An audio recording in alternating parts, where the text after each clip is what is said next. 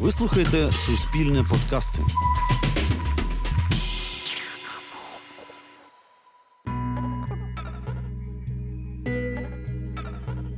Привіт, це подкаст Суспільне розслідування. Мене звати Тарас Ібрагімов. І цей подкаст, який ви вже можете слухати на всіх платформах для подкастів, створюється за мотивами документальних фільмів, які знімає команда наших журналістів Інна Білецька, Алла Садовник, Дмитро Бондар та Олександр Стратонов. До речі, самі фільми ви також можете подивитись на сторінці Суспільного у Ютубі. І історії, які команда журналістів обирає для своїх документальних стрічок, здебільшого про системні проблеми в нашому суспільстві, які є наслідком корупції та байдужості посадовців і чиновників. Це наш пілотний випуск в такому розмовному форматі. Ми будемо говорити з авторами фільму і таким чином розкажемо вам про те, що залишилось за кадром цих документальних історій, і познайомимо вас з нашими журналістами. Отже, в цьому епізоді ми продовжимо говорити про легалізацію медичного канабісу в Україні. Два попередні епізоди подкасту, в яких розповідається історія українців, яким життєво необхідні ліки на основі канабісу, а також історії науковців, які досліджують цю рослину, вже є в доступі, тому ви можете послухати їх на зручних для вас подкаст-платформах. І Давайте вже знайомитися з авторами фільму, точніше з частиною команди розслідувачів. Це Інна Білецька і Дмитро Бондар. Інна і Дмитро, привіт. Привіт. Привіт. Оскільки це пілотний випуск, давайте почнемо от з чого. Як давно ви знімаєте документальні фільми про такі, прямо скажемо, непрості історії? Як ви об'єдналися у команду і зрозуміли, що потрібно розповідати ці історії? Почали ми у 2019 році з е, історії про обвал будинку, частини будинку у Другобичі. І, власне, зараз у нас в доробку вже п'ять фільмів, які були у ефірі, і Зовсім скоро планується вихід шостого нашого фільму. Зібралися ми, тому що ми однодумці. Е, ми журналісти Суспільного, які розділяють цінності Суспільного, місію Суспільного, і ми журналісти. От тому ми і об'єдналися, близькі по духу. У нас така команда, ну якби людей, які раніше займалися розслідуваннями в тій чи іншій формі. Е, ми, наприклад, в нас в регіоні багато часу присвячували проблемі там нелегального бурштину видобутку, ну і різне. У нас в регіоні це ми всі четверо. Та команда, яку ти назвав Тарас, ми рівняни. Але в нас команда вже розширилася. Я Дмитро перепрошую, що перебуваю. А в нас в команді тепер є і Аня Калаур, і Катерина Лихогляд. Тобто, наша команда вже не складається суто з рівнян. Так, я перепрошую, продовжую. Я звик уже, я думаю, ти далі будеш мене перебувати. Так, ми відкрили київську філію нашого підрозділу структурного. І от зараз будемо нарощувати кількість продуктів, кількість тем, які ми будемо пробувати досліджувати. А чи можете вже якось анонсувати в рамках подкасту про що буде ваш наступний фільм? Чи це все-таки секрет? І було б цікаво, аби ви розповіли, як ви готуєтеся, обираєте теми, готуєтеся до е, зйомок фільмів, як це проходить, наскільки багато часу ви на це все? Наш наступний фільм називається Хвиля. Його ефір планується 23 травня на ЮА першому 13.30. Звичайно, це вже не секрет. Ми закінчили над ним роботу. Цей фільм історія лікарки Запоріжжя, лікарки-анестезіолога Олі Гліви, яка на превеликий жаль загинула, як і троє її пацієнтів, в пожежі, яка трапилася в лікарні. І це історія про зворотній бік медицини, про той бік медицини, який для нас непомітний, який ми не бачимо, про ті проблеми, якими медики діляться один з одним, але не виносять на загал. І це історія про відсутність знову ж таки системних змін у підходах до української медицини в українській охороні здоров'я. Поки ми чекаємо прем'єру на ваш фільм, давайте поговоримо про фільм особливо небезпечний. Він вийшов у грудні 2020 року. Як виникла ідея цього фільму, і чому ви вирішили розповісти історію легалізації медичного канабісу? Тобто, от ви зрозуміли, що вона тоді знаходиться на часі на той момент, тут на кінець 2020 року, і чи ви вирішили навпаки розповісти історію, яка не дуже знаходилася у фокусі на той момент суспільства? Під час зйомок попереднього фільму ми спілкувалися з активістами з громадської організації. Нагадаю, як вона називалась? Афіна, Афіна жінки проти так. раку. Так, Афіна жінки проти раку. І в ході розмови героїня розповіла про те, що в її спільноті, скажімо так, в їхній громадській організації багато людей вважають дуже серйозною проблемою, те, що в Україні не легалізований канабіс, і вони не можуть лікуватися. Ну, Для мене, наприклад, це було новиною, тому що я до того ніколи якби не читав і не думав про канабіс як про медичний засіб. Якось, можливо, я просто не звертав увагу на це. І ми почали цю тему так потихеньку досліджувати. І в один з днів виявилося, що пан Зеленський, президент наш, вирішив зробити опитування і поставити там це запитання. Ми зрозуміли, що це актуалізовує тему, і, можливо, зараз вдалий момент, щоб про це розповісти. А що найбільше вразило в роботі над особливо небезпечним, це те, що ти приходиш в цю історію, досліджувати цю історію з якимось своїм дуже конкретним баченням, дуже конкретним побутовим розумінням, що таке марихуана, канабіс, коноплі, і виходиш з цієї історії з розумінням, що ти насправді нічого не знав. І насправді все те, що ти чув про медичний канабіс, це не зовсім те, що є об'єктивною реальністю тому що дуже багато маніпуляцій, як з боку тих, хто виступає за заборону використання і дозволу на використання медичного канабісу, так і з боку тих, хто лобіює дозвіл на використання медичного канабісу. Це надзвичайно глибока тема, і ми спробували її дослідити. І зробити зрозумілою для широкого кола глядачів настільки зрозумілою, наскільки зрозуміли цю тему ми. І я думаю, що ми в ній добре розібралися. Що мене найбільше вразило в цьому фільмі, поза всім іншим, це от історія якраз таки цих людей, яким життєво необхідний медичний канабіс, і цей чорний ринок, і те, як їм доводиться іти на ризики, викручуватись, комусь привозять ліки, в яких є вміст ТГК з-за кордону, ризикуючи, так, от е, ідучи на ризики. І разом з тим, от ну це для мене насправді це було відкриттям, те, що от ідуть дискусії, вони так знаходилися десь на периферії мого інтересу е, журналістського. І насправді для мене це було величезним таким ну особистим шоком, що є величезний пласт людей, яким необхідний медичний канабіс, і в тому числі в якому є міст ТГК для того, аби просто полегшувати собі життя і полегшувати наслідки хвороб. Додам до того, що сказала Інна. Ну, наприклад, для мене цікавим таким було відкриттям. Як виявилося, переважно всі лобісти медичного канабісу переконують, що це не наркотичний канабіс, тобто це не наркотики, тому що там нема ТГК. Це CBD-шний канабіс. Там є CBD, канабідіол, це не психотропний канабіноїд, який просто дуже розслабляє. І ну, якби переважно про це говорять, що оце от медичний канабіс, а є не медичний канабіс, той, що там курять десь в якихось, е, там, не знаю, в дворах чи вдома. Рекреаційний. Да, ну за кордоном він називається рекреаційний, у нас так не кажуть. Так от, як виявилося, отой канабіс, що містить CBD, нібито медичний, е, він треба дуже обмеженому колу осіб. Наприклад, е, він може допомагати людям з епілепсією, розсіяним склерозом. З розсіяним склерозом, так. Але усім іншим, тобто людям, які мають неприємні наслідки від лікування онкологічних захворювань, наприклад, наслідки від хіміотерапії, усім цим людям медичний канабіс в тому розумінні, той, який містить CBD, він не допоможе. Тобто їм треба саме канабіс тетрагідроканабінолом. І ліки для них це теж синтетичний тетрагідроканабінол. Всі ті ліки, які для людей, е, які страждають від лікування від онкологічних хвороб, то всюди це ТГК, тетрагідроканабінол. Тобто, фактично, це те, що саме той канабіс, який курять, і саме та активна речовина, яку курять. І в принципі різниці між ними майже немає. І за кордоном навіть лікарські засоби продають суцвіття, тобто не таблетки, не краплі якісь, а прямо справжні суцвіття, те, що у нас називають шишками. Теж далеко не у всіх країнах продають. Не у всіх. Але справді є різновид медичної марихуани, як та марихуана, яку ти можеш споживати, як споживають рекреаційну у формі суцвіт для куріння. Що стосується лікування, власне, отут Дмитро вжив фразу лікування. Я хочу наголосити, що йдеться не про лікування онкології, він правильно все вжив а йдеться про зняття симптомів пов'язаних з лікуванням онкології. І от з того досвіду, з яким ми стикалися, наприклад, ми спілкувалися з жінкою, яка має онкологічне захворювання Альоною, про яку ми розказували в першому подкасті. І ось власне Альона розповідала про те, що вона використовувала не медичну марихуану, а звичайну марихуану. І ця марихуана допомагала їй проходити хіміотерапію і допомагала не лише знижуючи больові відчуття, знижуючи нудоту, але й психологічно допомагала, розслабляла її і було простіше.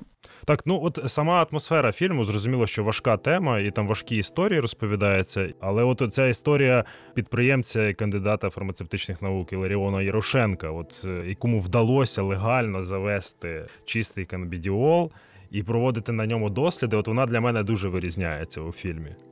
От вона така духопідйомна і така історія про боротьбу, про людину, яка рухає цю історію вперед, от е, не дивлячись ні на що, сам от іде своїм шляхом, і це його товариш, які от проводять досліди у себе в лабораторії. От мені цікаво було б дізнатися, почути від вас, хто вас найбільше якось вразив, зачепив.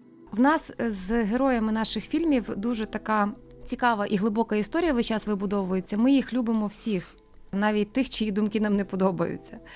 І нас насправді глибоко вражають всі історії, про які ми розповідаємо. Сподіваємося, наших глядачів так само вражають ці історії.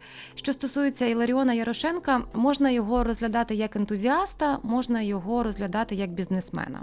Це хороша така нова тема для України, це хороші стартапи. Але ось на запитання, яким чином йому вдалося легально це зробити, завести цей канабідіол в Україну, він відмовився відповідати. І відсутність цієї відповіді насправді дуже велика відповідь про все, що відбувається в нашій державі. Не все, але багато чого.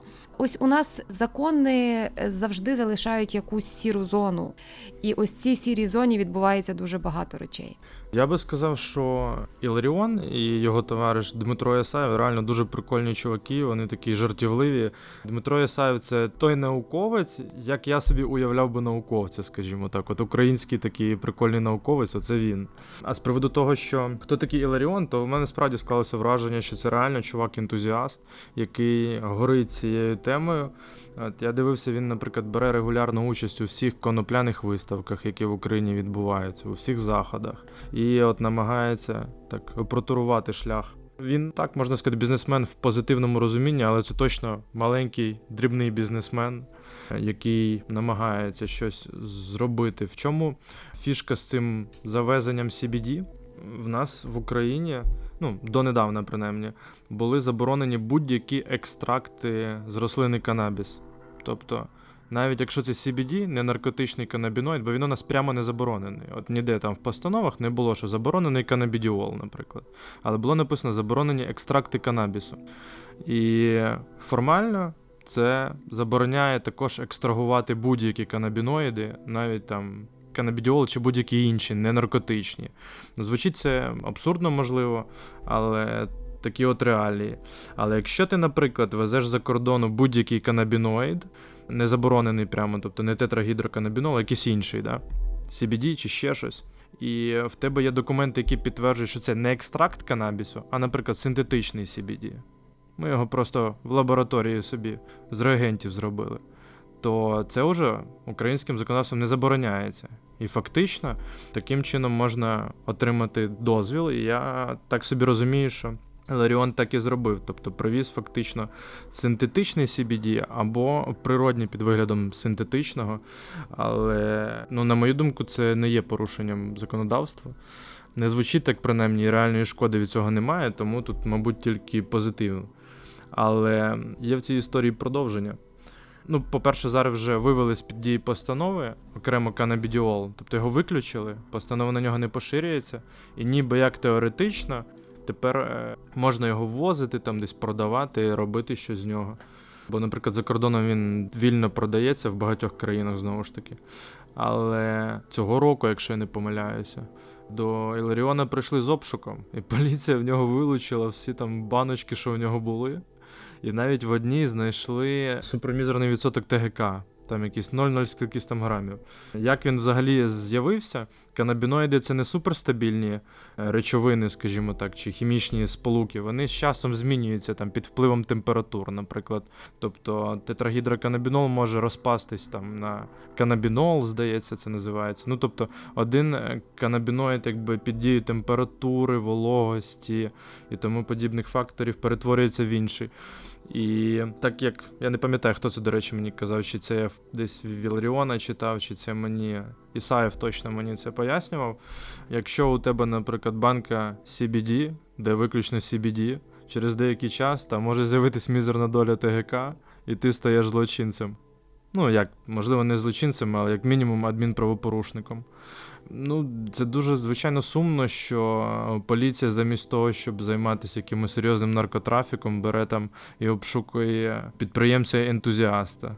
Ну, мабуть, це не те, на що хотіли би платники податків, щоб поліція витрачала свій час і свої ресурси. Мабуть, це не найсерйозніші місця для пошуку злочинів хоча б наркотрафіком всередині держави, який існує, тому що як стверджувало наше джерело, як стверджував колишній дилер, з яким ми спілкувалися. А він дилер з таким доволі довгим стажем, і він продовжує слідкувати за тим, що відбувається і на чорному ринку, і на сірому ринку конопель. То він стверджує, що зараз на українському ринку вся конопля рекреаційна, та яка курити для розслаблення, вся та конопля вона українська, її не везуть за кордону. Тобто тут треба займатися і наркотрафіком всередині держави, і тим, як вирощують ці коноплі. Цей колишній дилер, з яким ми спілкувалися, ну він переконував нас, і наскільки я розумію, це правда. Він не продавав нічого крім марихуани, тобто крім конопель. Він розказував такі цікаві штуки. По-перше, в Україні виявляється купа-купа селекціонерів, і вони виводять круті сорти, які там за кордоном продаються. Тобто, так як ми там бачимо в фільмі, наприклад, акуратні пакетики з підписаною назвою, там і це такий сорт, а це такий сорт. Тобто люди цим реально займаються, і у них там це успішно виходить. І як виявилося, до нас не привозять марихуану, тому що це нерентабельно. Але ми наголошуємо, що ми проти вживання наркотичних речовин і нікому не рекомендуємо ні вирощувати, ні вживати. А лише є люди, яким насправді це потрібно для того, щоб не вилікуватися, а значно змінити якість життя. Всередині квітня Кабінет міністрів України прийняв постанову, про яку ми вже трошки згадали, і якою легалізував три препарати на основі канабісу. Це насправді таке дискусійне рішення. і Частина з цих препаратів створені не на основі канабісу, а по суті хімічна копія, і вони виведені в лабораторії. І спільнота, яка от займається питанням легалізації медичного канабісу, і люди, яким потрібен медичний канабіс в лікувальних цілях, вони неоднозначно сприйняли це рішення. От чи слідкували ви за цим рішенням кабінету міністрів, і чи вважаєте ви, що певною мірою ваш фільм якось рухається в ногу з е, тою дискусією, яка триває в суспільстві, чи можливо він навіть частково вивів дискусію про легалізацію медичного канабісу на новий рівень? Ми намагалися зрозуміти, дослідити і показати аудиторії ту ситуацію, яка зараз є. Чому так, а не інакше? Чому це питання зараз підіймається, чому воно важливе. Тобто така у нас була ціль, і ми намагалися намагалися її досягнути. Що я думаю, з приводу цієї постанови, я думаю, що вона в плані внесення препаратів навряд чи комусь допоможе, скоріш за все, зовсім нікому. І це просто проміжний закономірний крок у напрямку лібералізації цього законодавства подальшого. Тобто, я думаю, немає політичної волі, або, можливо, скажімо так, лобі противників сильніше, ніж е, лобі прихильників, і тому прийняли ось таке рішення. Скоріше за все, воно себе проявить як абсолютно неефективне, і через деякий час законодавство буде лібералізуватися ще трошки. Можливо, колись навіть у нас зовсім легалізують рекреаційне вживання. І власне ця історія це шлях всіх країн. А всі країни, в яких дозволено використання рекреаційного канабісу, вони більшість країн вони проходили через етап дозволу на використання медичного канабісу в медичних цілях канабісу. І ось цей поступовий етап, як сказав Дмитро, лібералізації законодавства це лише одна сходинка. Вносяться зміни в постанову кабінету міністрів. Потім ще однією постановою розширяється перелік препаратів і так далі. І так далі. І можливо, ми дійдемо до того моменту, коли в Україні дозволять і вирощувати канабіс в медичних цілях. Моя особиста думка, наголошую, моя особиста думка, що власне ось е, ця лобійська історія про дозвіл на вирощування в Україні канабісу в медичних цілях, вона ще трошечки перечасна. Наша правоохоронна система не готова, на мою особисту думку, зараз нормально контролювати цей процес. Маємо історію з Хорватією, яку ми досліджували, і в Хорватії з 19-го року дозволили вирощування канабісу в медичних цілях. До цього часу там ще не прийняли необхідних законодавчих змін для того, щоб розпочати це вирощування. Тобто дозвіл є. А ось тих всіх обставин додаткових нормативних актів, як організувати цей процес, вони ще не прийняли. І що цікавого в досвіді Хорватії, що вони говорять, що у них збільшилося вживання марихуани, але не через дозвіл на використання медичної марихуани, а через дискусії в суспільстві щодо надання цього дозволу.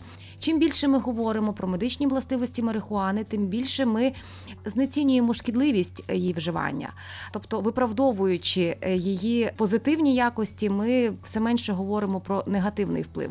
І ось власне цей тривалий підхід до лібералізації законодавства з одного боку це правильно, тому що ми повинні бути готові до цього, і суспільство повинно бути готовим, і правоохоронна система повинна бути готова. З іншого боку, це тривалий процес затягування, який популяризує канабіс серед молоді і, взагалі, серед населення. Я з вами з одного боку згоден, що це поступовий рух і поступова історія про легалізацію медичного канабісу в Україні. А з іншого боку, навіть от з подкасту і з попередніх епізодів, які можна послухати, згадавши лише статистику, да, от 85 тисяч людей, які станом там на кінець 2019 року перебували на обліку як онкохворі. І ця дівчинка Ангеліна, героїня, одна із героїнь фільму, одна із 20 тисяч українських дітей, які мають епілепсію. І як глядачу, як громадянину, громадянину, мені б хотілося аби це рішення, це моя знову ж таки суб'єктивна особиста точка зору. Хотілося б, аби це рішення про легалізацію медичного канабісу було б прийнято набагато швидше, тому що є величезний пласт в суспільстві людей, яким необхідні ці ліки. Держава не може обмежити громадянина в праві на лікування і на полегшення страждань. У нас непроста система знеболенням в Україні, непроста ситуація знеболенням і забирати у людей те, що їм допомагає продовжувати жити. І навіть е, якщо цей період життя, який залишився, він є невеликим, але це життя повинно бути повноцінним настільки, наскільки воно може бути повноцінним. Цієї інформації, яку ми зібрали, ми можемо робити висновок, що у багатьох випадках, далеко не у всіх, далеко не у всіх випадках онкології, далеко далеко не у всіх випадках епілепсії. Але у багатьох випадках препарати з канабісу можуть полегшувати стан людини, і люди повинні мати право купувати ці препарати і отримувати їх за доступною ціною. Препарати з канабісу, з того про який ти згадував, з синтетичного канабісу, ті препарати, які внесли постановою, які дозволили, вони є надзвичайно дорогими і більшості українців далеко недоступними. Я б навіть сказав, необґрунтовано дорогими в порівнянні з екстрагуванням природних канабіноїдів. Ну, Для порівняння зараз, е, скажімо так, паліативним пацієнтам е, лікарі прописують морфій. Чим це краще, ніж канабіс, не знаю. Також пацієнтам, які мають е, серйозні больові синдроми через онкологічні захворювання, також прописують морфій. Але... Мені здається, це в принципі набагато страшніша речовина, ніж коноплі і канабіноїди. Ти ж не говориш про взаємозамінність морфію і канабісу. Ти говориш про те, що чому ви прописуючи опійний препарат, не даєте можливість прописати канабіс, так? Звичайно, але суть в тому, що в ідентичних випадках. Це взаємозамінні теоретично. Ну тобто, якщо ми говоримо про е, героїню нашого фільму Городецьку, то вона вживала і морфій, і канабіс. Тобто під час хіміотерапії при нудоті, блюванні, при поганому самопочутті, при зниженому настрої, при відсутності бажання жити, морфій не допоможе.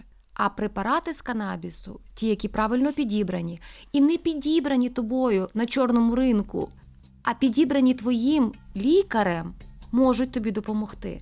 І у лікаря, у онколога, який прописує хіміотерапію, у нього в запасі повинен бути цей ще один інструмент ще один спосіб полегшити страждання. Це дуже сумна історія, але те, що трапилося з цією постановою, ті люди, які лобіюють тему медичного канабісу, лобіюють зараз. Я говорю в ем, позитивному контексті. Вони звичайно обурені цими змінами, можуть бути і правильно, що обурюються. І це, напевно, перший крок, такий спосіб трошечки стишити цю дискусію. Ми пішли вам на зустріч, і ці кроки вони все одно повинні бути поступовими. Ми уже зараз на загальноукраїнському рівні спокійно, без істерики обговорюємо це питання.